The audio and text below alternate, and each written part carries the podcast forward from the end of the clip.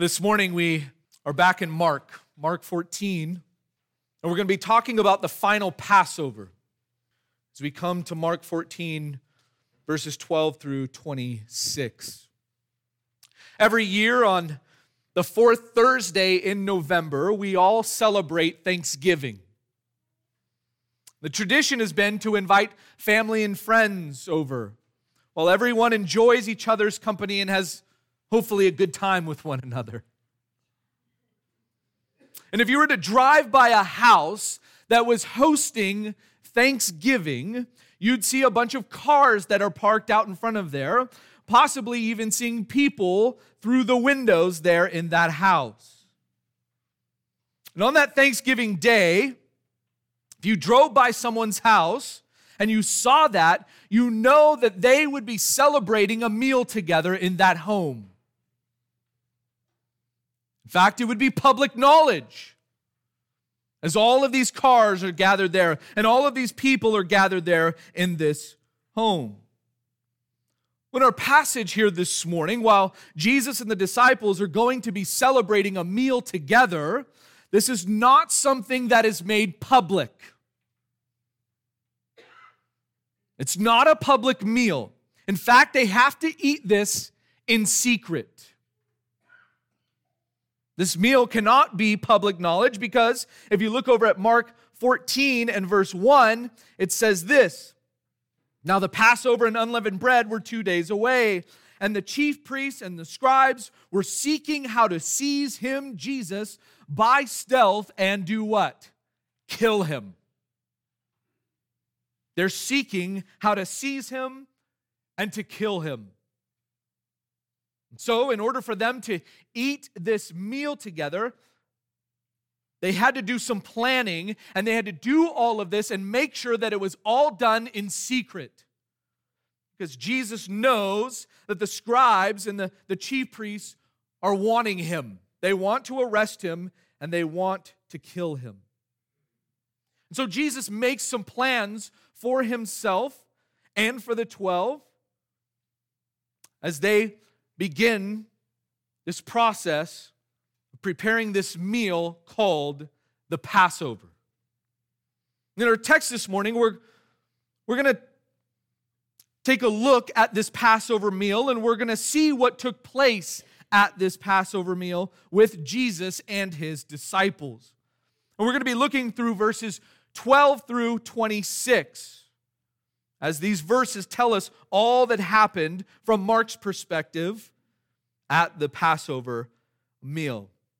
And I'll just tell you up front here that we're not going to finish this entire passage here this morning. And so we're going to break this up into two sections. We'll come back next week and we'll finish it up. But what I want to do here is I want to give you an outline so that you can follow along and see what we're going to be looking at in our passage here this morning. We're going to break this passage up into three different sections. First, we're going to see the preparations for the Passover, found in verses 12 through 16. Second, we'll see the predictions during the Passover in verses 17 through 21. And then third, we'll see the prescription at the Passover, found in verses 22 through 26. And so, Follow along as I read our passage for us here this morning. Mark chapter 14, beginning in verse 12. On the first day of unleavened bread, when the Passover lamb was being sacrificed, his disciples said to him, Where do you want us to go and prepare for you to eat the Passover? He sent two of his disciples and said to them, Go into the city, and a man will meet you carrying a pitcher of water. Follow him. Wherever he enters, say to the owner of the house, the teacher says, Where is my guest room in which I may eat the Passover with my disciples? And he himself will show you a large upper room, furnished and ready. Prepare for us there. The disciples went out and came to the city and found it just as he had told them. They prepared the Passover. When it was evening, he came with the twelve. As they were reclining at the table and eating, Jesus said, Truly I say to you that one of you will betray me, one who is eating with me. They began to be grieved and to say to him one by one, Surely not I. And he said to them, It is one of the twelve, one who dips with me in the bowl. For the Son of Man is to go just as it is written of him. But woe to that man by whom the Son of Man is betrayed. It would have been good for that man if he had not been born. While they were eating, he took some bread and after a blessing, he broke it and gave it to them and said, Take it, this is my body. Had, when he had taken a cup and given thanks, he gave it to them and they all drank from it. And he said to them, This is my blood of the covenant, which is poured out for many. Truly I say to you, I will never again drink of the fruit of the vine until that day when I drink it in new, drink it new in the kingdom of God. After singing a hymn, they went out to the Mount of Olives. This is the Passover meal with Jesus and the 12. Now, Passover was a big deal for the Jews. This was a big deal. It was the most important Hebrew feast, the most important Hebrew celebration is right here, this Passover. It's the first of three annual festivals for the Jews. If you remember how God had instituted the Passover all the way back in Exodus 12, when the Israelites were there enslaved by the Egyptians, and God delivered them from slavery in Egypt. And God then instituted the Passover. And it commemorated the final plague on Egypt as the angel of death came through and killed all of the firstborn in the house, except for those who had blood on the doorposts. You remember from Exodus, God told the Israelites, Take the blood from the lamb and put it on the doorposts. When the angel comes by, if there is blood on the doorpost, that angel will pass over that home. The firstborn in that home then is saved. They will not die. So it was any house that had the blood on it, on the doorposts, those who were in that home were all safe. Now, as we saw a few weeks ago in Mark 14 1, another name for Passover was also the name Feast of Unleavened Bread. It was the Feast of Unleavened Bread. And they called it that because only unleavened bread was to be eaten during the seven days following the Passover. Even at the Passover meals, we'll see here this morning, even at the Passover meal, they were only to eat unleavened bread. And then for seven days after that, that entire eight day festival, that entire eight day celebration, all they were allowed to eat was unleavened bread. That unleavened bread that they ate, it reflected the fact that the Israelites had no time to put leaven in their bread before their quick departure from Egypt. As God brought them out of Egypt quickly, they couldn't even put leaven in their bread. And so it's a reminder to the Israelites as they eat this unleavened bread. God took them out of the land of Egypt in which they were enslaved. And so these days here, essentially, they get blended together. Passover and unleavened bread became synonymous. Now, during the New Testament period, there would be large crowds that would gather together in Jerusalem as people, pilgrims, would travel from all over to come to Jerusalem to celebrate the Passover there in the city. Jerusalem would be packed with people, there'd be people everywhere. But if you remember, Jesus and the 12 did not stay in Jerusalem during that Passion Week. During that week leading up to the Passover, they didn't stay in Jerusalem. Where did they stay? Out in Bethany. Every night, they would go back out to Bethany. In the morning, they would come into Jerusalem. At nighttime, they would leave and they would go out to Bethany and they would stay there, most likely in the home of Mary, Martha, and Lazarus. They stayed there with them. But the Passover meal had to be eaten in the city of Jerusalem. You couldn't eat it outside of the city. The guys could not celebrate the Passover in Bethany. They had to go to Jerusalem. In fact, that's established in Deuteronomy 16, 5 and 6. It says, You are not allowed to sacrifice the Passover in any of your towns which the Lord your God is giving you, but at the place where the Lord God chooses to establish his name. And where has he chosen to establish his name?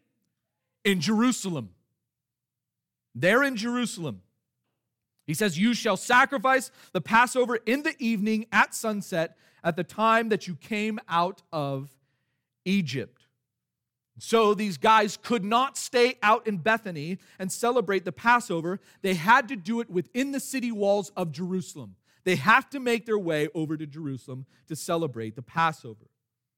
But in order for them to do this, there had to be some planning that takes place. Which leads to our first point here the preparations for the Passover. The preparations for the Passover. Look at verse 12 and what it says there. On the first day of unleavened bread, when the Passover lamb was being sacrificed, his disciples said to him, Where do you want us to go and prepare for you to eat the Passover? Mark gives us some details here that help us to understand what's going on. Notice it's the first day of unleavened bread. As I just said, it's synonymous with Passover. It's the first day of, of Passover. This would be on the calendar the 14th of Nisan. It's the 14th day of Nisan. This here would be Thursday of the Passion Week. It's Thursday of the Passion Week. Remember, unleavened bread is synonymous with the Passover. And so you have this first day here of the Passover. And Mark then tells us when the Passover lamb was being sacrificed. Now, we have to understand how this all worked back then. This is fascinating. I hope you can follow along with me as I try to explain this to you. Back then, there were two different systems that worked. Two different systems. You had the, the Galilean system and the Judean system. And the Galilean system, they viewed a day as beginning at sunrise and then ending the next sunrise. Sunrise to sunrise was a day for them. But in the Judean system, a day went from sunset to sunset. So there's different timings that are going on here depending on the system that you're a part of. And so Nisan 14, the 14th day of Nisan, started for the Galileans at sunrise. It starts at sunrise, which would be Thursday of the Passion Week. This would be the day that they would then slaughter the Passover lambs on the 14th day of Nisan. And this would take place between 3 and 5 p.m., towards the evening time. Between 3 and 5 p.m., the Galilean Jews would go to the temple, and there was a line of just slaughter after slaughter after slaughter of the lambs as they would bring their lambs there. And the priest's job was just to slaughter lambs. Then on Nisan 15, which would be Friday from a Galilean perspective, you would have a second slaughtering of lambs between 3 and 5 p.m. This was for the Judean Jews, those who lived in the regions of Judea. They would then come and slaughter their lambs at 3 between 3 and 5 p.m. on that Friday from a Galilean perspective. But for the Judeans, this is still Nisan 14 because they, they viewed a day from sunset uh, to sunset. Then the Judeans would eat their meal on Friday evening after sunset, which for them had then become Nisan 15. So there's two different systems that are working here. Here's what this looks like. Try and simplify it for you. In order for there to be enough time to slaughter all of the lambs for the participants who come for Passover, there has to be two systems that are going on. Two different times to slaughter the lambs. You couldn't have all of the Galileans there and all of the Judeans there and get through this time of slaughtering all the lambs and allow everybody to eat that meal, the meal of the Passover. So there had to be two different systems there, two different times. On Thursday, Nisan 14, between 3 and 5 p.m., that's when the Galileans did it. And then on Friday, Nisan 15, between 3 and 5 p.m., that's when the Judeans did it. Hopefully that makes sense to you. One time was for the Galileans, one time was for the Judeans. So basically, you have Nisan 14 beginning at sunrise on Thursday and then ending at sunset on Friday. Because it would be Nisan 14 for the Galileans and then Nisan 14 as well for the Judeans. Their Nisan 14 would extend longer, though. And so it has to be Nisan 14. And why does it have to be Nisan 14? The 14th day of Nisan? Because in Exodus 12, God said, that's when you are to slaughter the lamb. You are to do it on this day. This is important here to note. It's very important for us to know because the lamb had to be slaughtered on Nisan 14. And it's also very important, listen to this, because this was how Jesus was able to celebrate the Passover on Thursday and yet at the same time be the sacrificial Passover lamb who would die on Friday. While the Judeans are slaughtering their lamb, God is slaughtering his lamb. But at the same time, Jesus is still able to celebrate the Passover on that Thursday under the Galilean system. But under the Judean system, he is the Passover lamb being slaughtered while they are slaughtering their lambs. All of this, all of this was working out in God's perfect timing and God's perfect plan. All of it was. But before Jesus would go to be the final Passover lamb, he had to celebrate the final Passover. So what happens? Look at verse 12 again. His disciples said to him, Where do you want us to go and prepare for you to eat the Passover? This is Thursday morning now.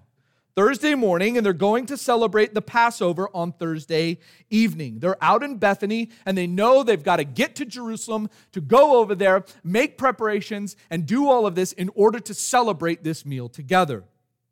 And the disciples know this. They know that this has to happen. They're all Jews. That's what Jews did. They would go to Jerusalem to go and celebrate the Passover. And so they ask him where they need to go and prepare to eat this meal. What does Jesus do? Look at verse 13. And he said to two of his disciples, and said to them, Go into the city, and a man will meet you carrying a pitcher of water. Follow him. Now, who are the two disciples that Jesus sends to make preparations? Well, Luke tells us who they are. Luke 22 8 tells us that he sent Peter and John, his two closest disciples. These guys in whom he loved and in whom he trusted. These two closest guys, he sends Peter and John into Jerusalem to go prepare the meal for them. Now, why would Jesus not send the accountant? Why wouldn't he send the guy with the money bag? I mean, they're going to go and prepare this meal. They got to buy stuff and purchase things and all of this, right?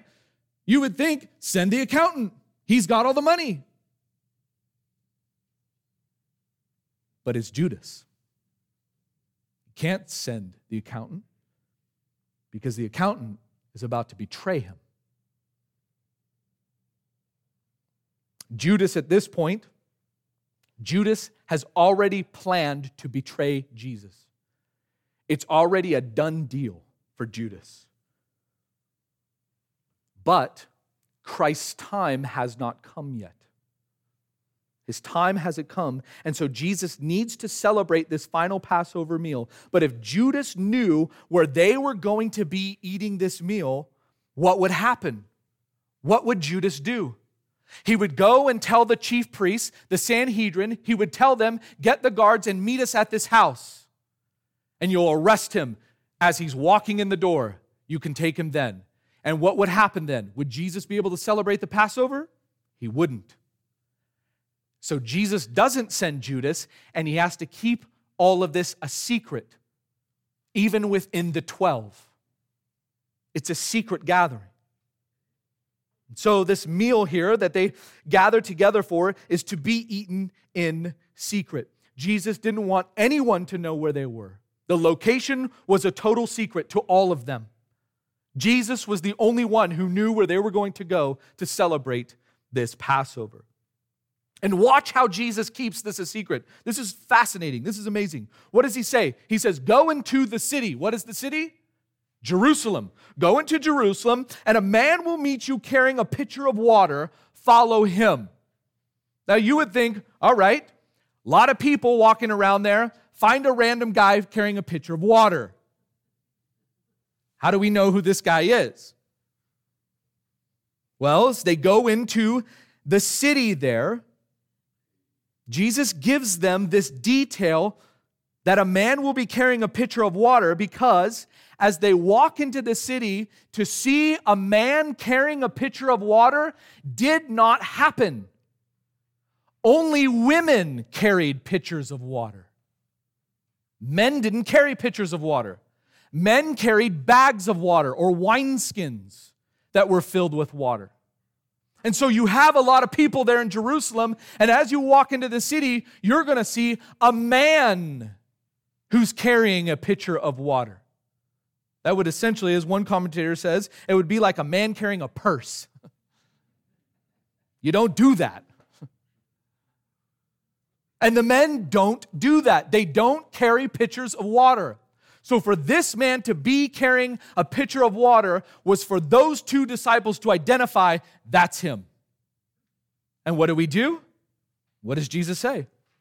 Follow him. Follow him. Jesus is doing all of this in secret. Notice how he's keeping this all of this all a secret. Look what he says in verse 14. And whenever he enters, wherever he enters, say to the owner of the house, the teacher says, Where is my guest room in which I may eat the Passover with my disciples? Notice this Jesus has obviously set this up prior to this encounter. He set it all up for these guys. At some point during this week, he set this up with this owner. Notice the, the guys are to walk into the house, and what are they to say? The teacher says. The teacher says this. Now, now imagine that. Think about that. There's rabbis everywhere, there's teachers everywhere in Jerusalem. And he says, The teacher. That owner knows who that is, right? That one teacher, you know who it is. Jesus has already met this man. This man believes in Jesus, and he's prearranged for all of this to happen. And so Jesus has prearranged for the use of this man's guest room. Notice the question there to ask Where is my guest room? Jesus is saying, It's mine. I have already purchased it. I've given the guy some money, maybe some rent that was due to him. They worked out something so that Jesus could go there and, and take over this upper room in this man's house so that he could celebrate the Passover meal. The disciples are just to go and find it and prepare the meal there. Now, who is the owner of this house? We don't know. They didn't know. It was all a secret. Who's the man carrying the pitcher of water? We don't know, other than that he was most likely a slave of the owner, a servant, a slave of him. But notice how Jesus is keeping all of this a secret and yet working out his perfect plan. Why does he do this? Because Judas was not going to find out where they were going to be eating. Because Jesus needs to eat the Passover meal with them. This was all a part of God's perfect plan for this final Passover. Well, Jesus tells them what this owner will do once Peter and John arrive. Look at verse 15. And he himself will show you a large upper room, furnished and ready. Prepare for us there. As the guys walk into this house, as they follow this man carrying a pitcher of water, which was unusual, so they know it's him, they walk into this house, and the owner then shows them where this upper room is. And notice how it's described. It's described as a what? A large upper room. Why did it have to be large? Because you got 13 grown men that are going to be there eating a meal together. It has to be large. This room would have been built up above the ceiling of the house. And this owner then had it furnished for the guys.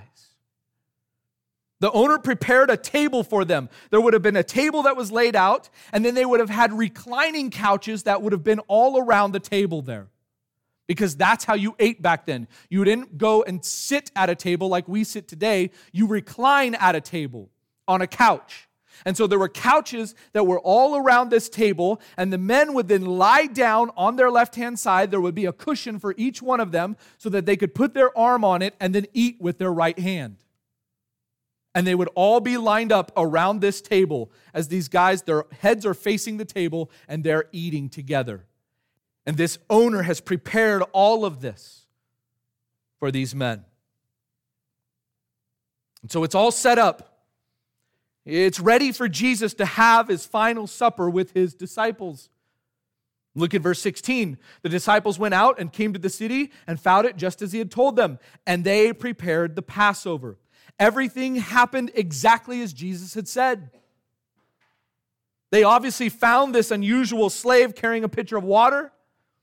They went to the owner. The owner then showed them the upper room.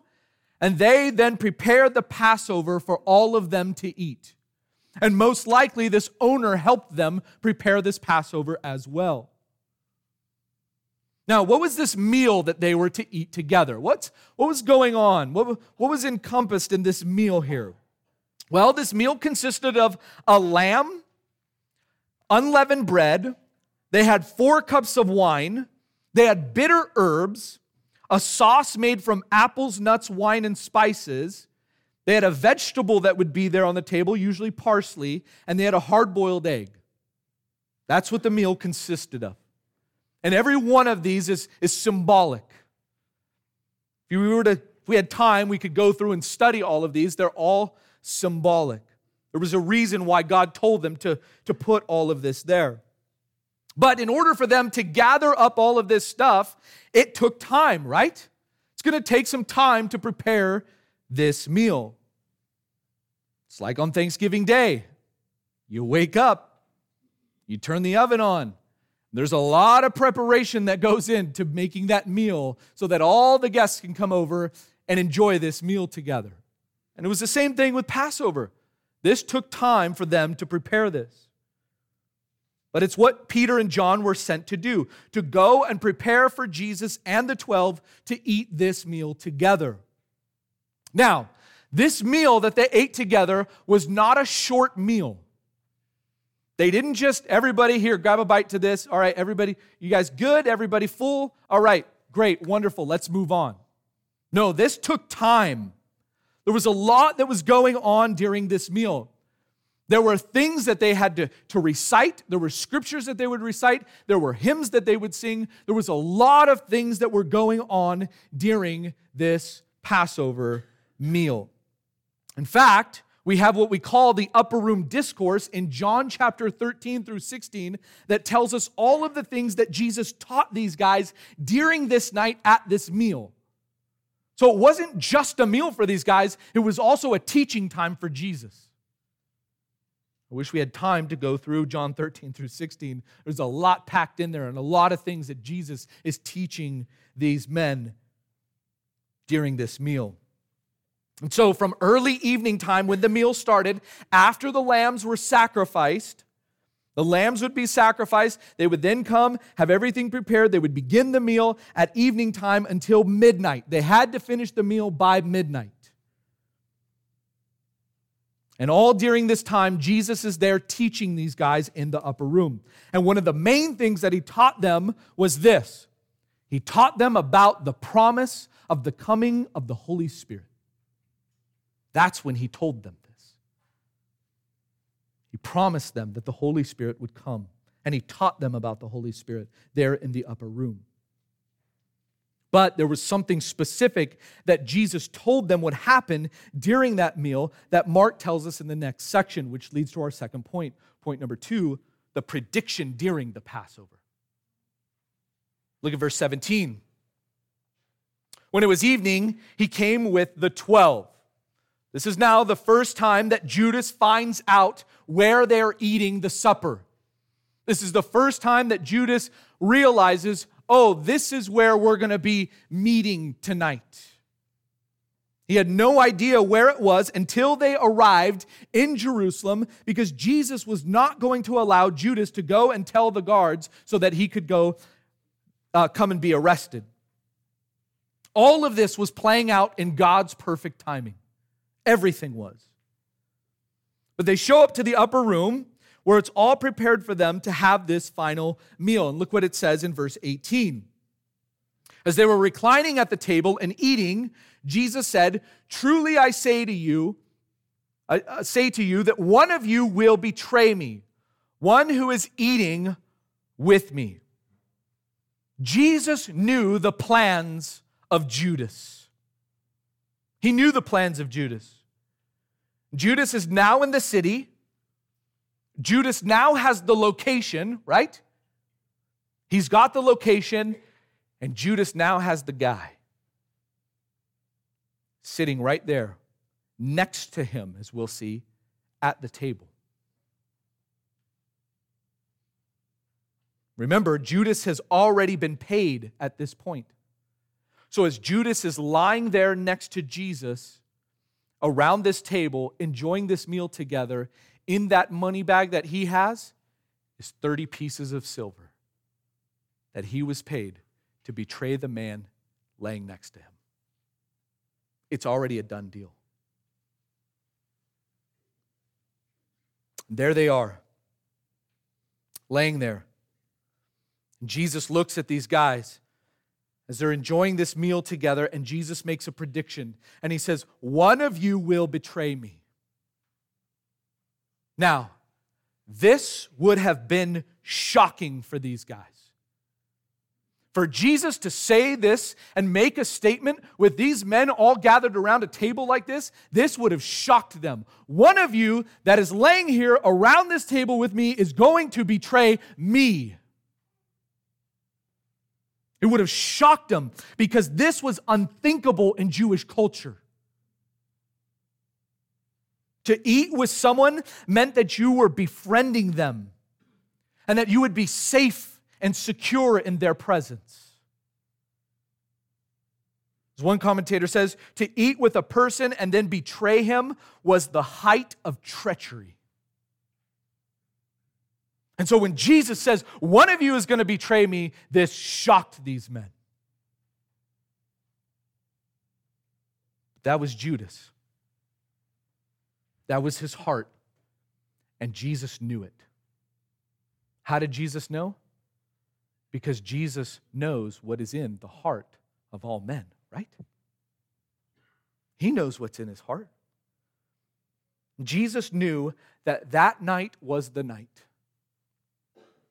this was it.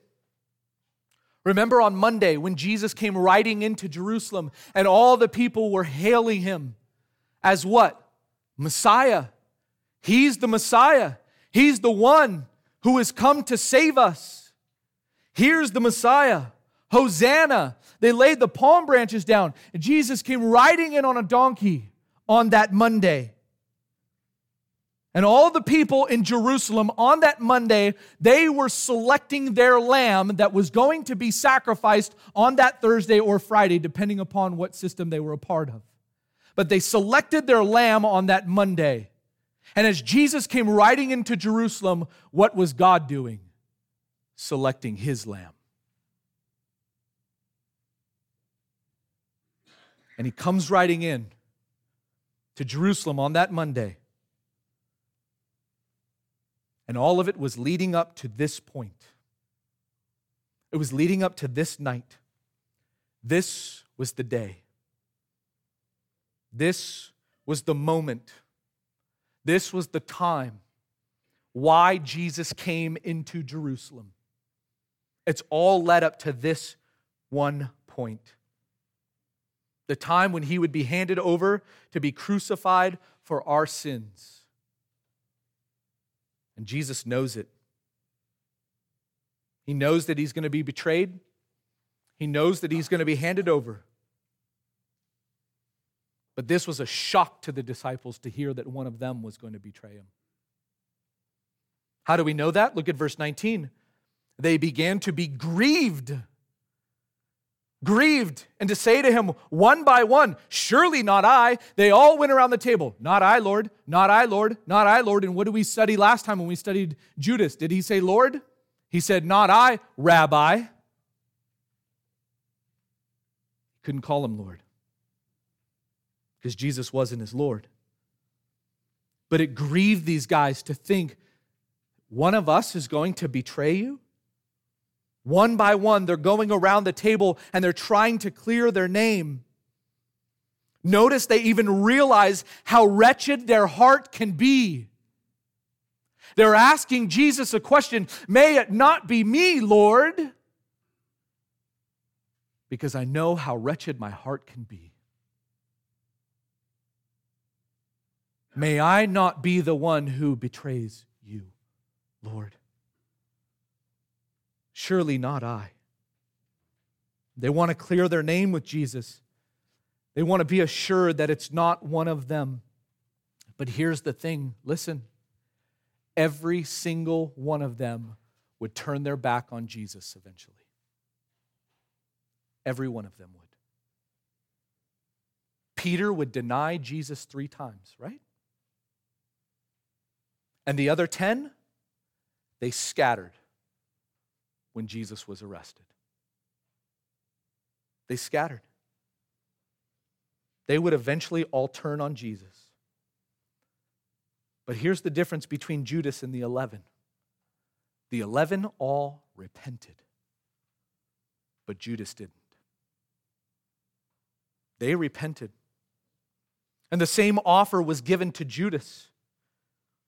Judas could have repented, but he didn't because his heart was hard and his mind was made up. He wanted nothing to do with Jesus anymore as he lied there around that table with Jesus and the other 11. And as they're all clearing their name, they want to know who it is. Surely not I, but who is it? They want to know who this is. In fact, let me read this account to you from One Perfect Life, which is a harmony of all the Gospels put together. A book called One Perfect Life, a harmonization. If you were to take all four of the Gospels and blend them together, here is how this would look at this time at the Passover. When Jesus had said these things, as they sat and ate, he was troubled in spirit and testified and said, Most assuredly, I say to you, one of you who eats with me will betray me. Behold, the hand of my betrayer is with me on the table.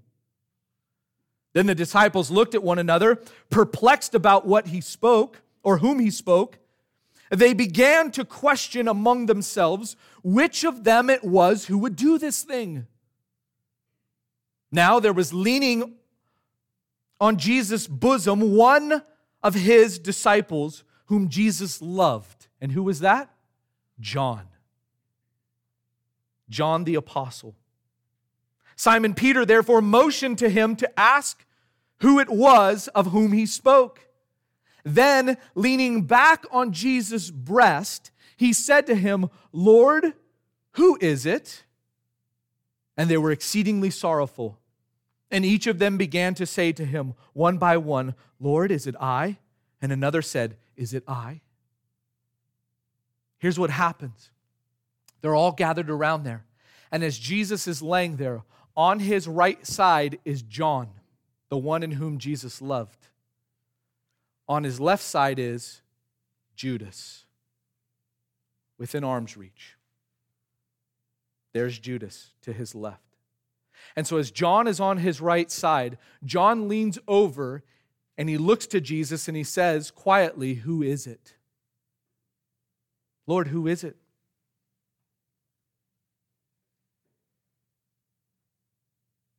Look at verse 20 of our text.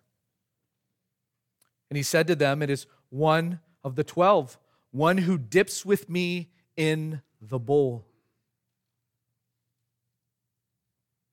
Now, this is what is really shocking here. As I just read, John is there next to Jesus on his right hand side, closest to his chest. But Judas, notice, is not across the table from him. Judas is right there to his left with the bag of money with 30 pieces of silver in it, laying right next to the one in whom he has already and is going to betray. Judas is right there next to him, close enough for him to dip in the bowl with him. They were in arm's reach of one another. And it was right after this that Judas would have looked at Jesus, knowing that he was going to betray Jesus, and says, This, Rabbi, is it I?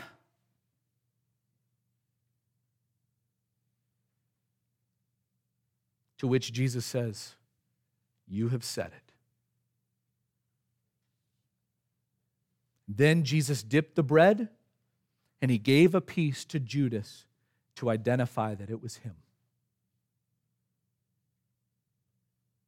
This was a, re- a reminder and a fulfillment of Psalm 41 9, which says this Even my close friend in whom I trusted, who ate my bread, has lifted up his heel against me.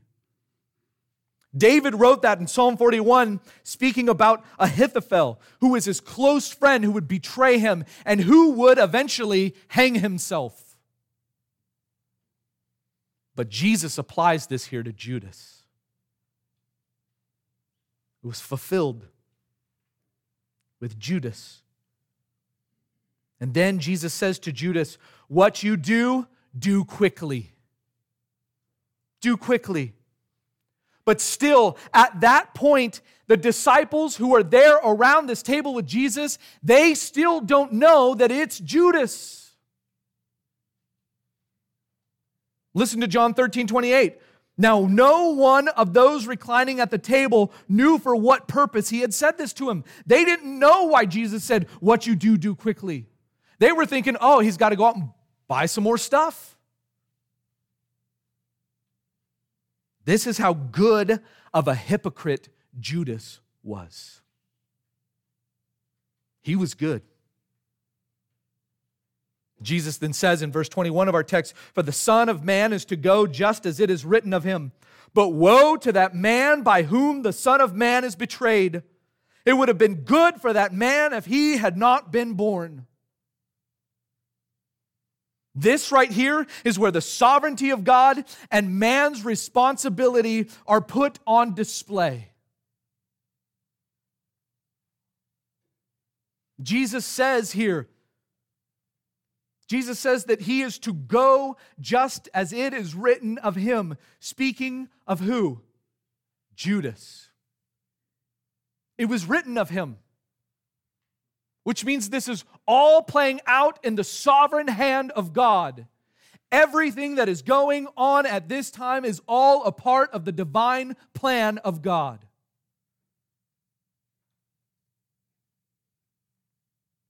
But Judas was also fully responsible for his actions. Which is why Jesus says it would have been good for that man if he had not been born. That right there is man's responsibility. It's going to be so bad for Judas because of what he has done, and he is responsible for every action and every decision that he has made. It would have been good for Judas if he had just have never been born.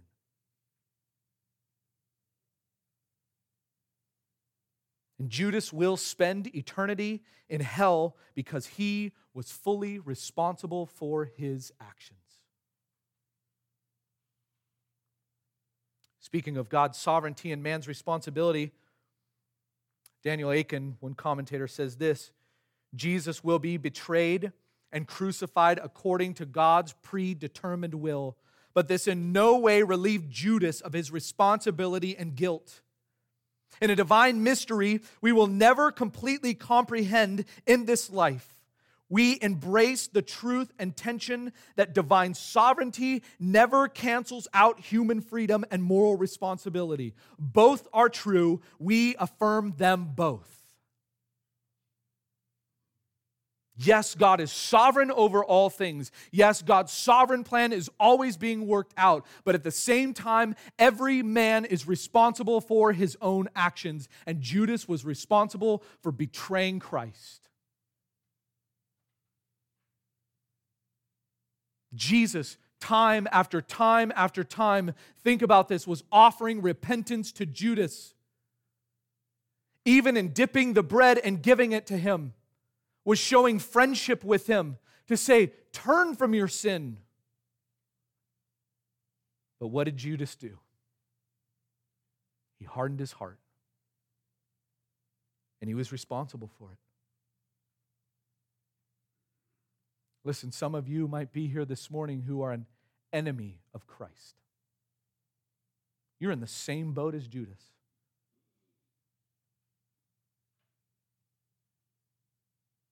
because you have not repented of your sin and put your faith in Jesus Christ for the forgiveness of your sins.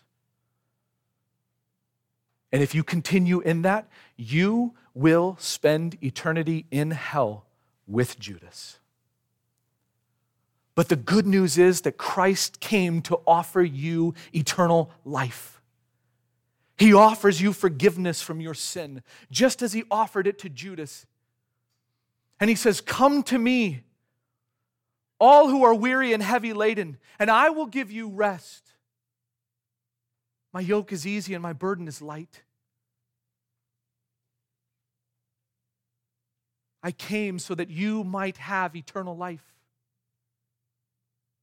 And what you must do is repent of your sin and put your faith in Jesus, who was the sacrifice for sinners who could not pay for their sin on their own. Because none of us can pay for our sin. We need a perfect sacrifice. And Jesus is that perfect sacrifice. And that's what the Passover has all been pointing to. It's all been pointing to Christ. He is the Lamb of God who takes away the sins of the world. And He says, Come to me, and I'll give you life. Repent of your sin and put your trust in Jesus Christ, and you will have your sins forgiven and have eternal life. Well, this was the final Passover meal for Jesus. This is what he came to fulfill. He is the final Passover lamb who was chosen by God. And although they had to eat the meal in secrecy, it was not because Jesus was uh, afraid to be arrested or afraid of going to the cross, but because it all had to line up with God's perfect timing. Listen to me. Judas was not the ultimate one who put Jesus on the cross. Herod and Caiaphas were not the ones who put Jesus on the cross. The Romans were not the ones who put Jesus on the cross. It was God who put Jesus on that cross. God sent his only son and he put him there on the cross to crush his own son so that you and I could have eternal life because he loves us. And he said, I'll make the payment for you, a payment that you cannot pay. I'll do it for you. And we should thank him and praise him for what God did in sending his son as the Passover lamb who would go to a cross and die for us. And that's what we celebrate every third Sunday of the month when we partake of communion, right? We celebrate that Christ was broken for us. And we're going to see what Christ did as Christ then instituted communion for us to celebrate as we look at this next week. Will you bow with me? Father, we thank you for Christ and his perfect sacrifice for us. We thank you that He is the Lamb of God who takes away the sins of the world. We thank you that He was sent by you, that you were pleased to crush Him, so that he could make the payment for our iniquities. As Isaiah 53 tells us. Father, we thank you for the perfect and the final Passover lamb, our Savior Jesus Christ. Father, I pray that as we leave here this morning, that this would change us, that we would be more in love with you, that we would desire to be more obedient to you, realizing and understanding and knowing all the things that Jesus went through willingly in obedience to your will. And he did it all to serve us so that we could be saved from our sins. Thank you for being such a glorious, gracious, loving, and merciful God. And we thank you for your perfect plan of salvation. We give you praise and glory in Christ's name. Amen.